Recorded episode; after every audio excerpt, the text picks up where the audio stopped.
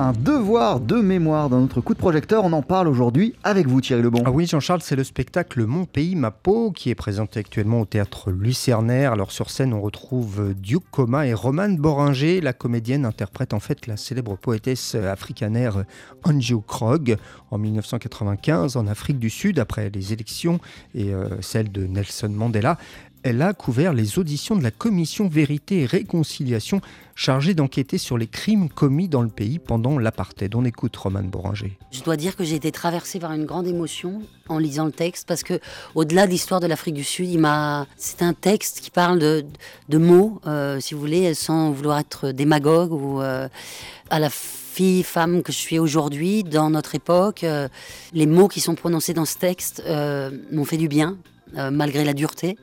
C'est un texte qui parle beaucoup de. Bon, les mots qui sont souvent répétés, qui parle beaucoup de réconciliation, de réparation, de pardon, d'une humanité commune, de faire corps, de faire groupe, de faire euh, peuple, de, de réunification. Enfin, vraiment, c'est un texte qui véhicule euh, une émotion qui me semblait tout à fait euh, importante de, de transmettre maintenant.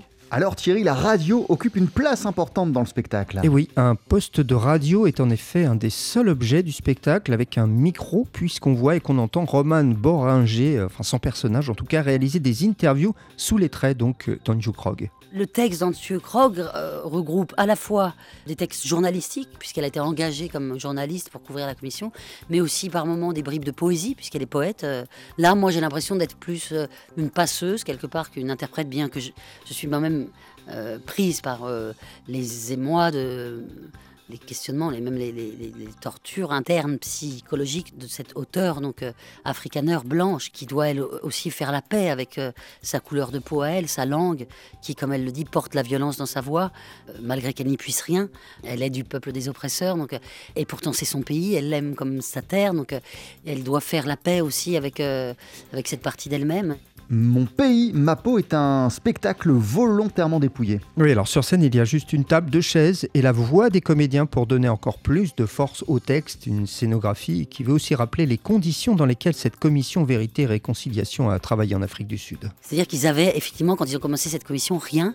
Ils allaient dans les villages, euh, ils mettaient une table, euh, c'est vraiment, ils sillonnaient le pays euh, avec leur micro. Et, donc il y a quelque chose comme ça d'assez dépouillé qui correspond bien, à mon avis, à la au côté assez nu de comment tout ça s'est mis en place et assez artisanal finalement, porté par la pensée uniquement, euh, par la foi, la volonté de monseigneur Toutou, euh, entre autres, qui a vraiment, on le voit bien, été confronté aussi à de nombreux obstacles, de, nombreuses résistances. Et, donc euh, finalement, cette forme très épurée, très nue, elle correspond un peu au dénuement qui était le leur au moment où ils ont entamé cette commission.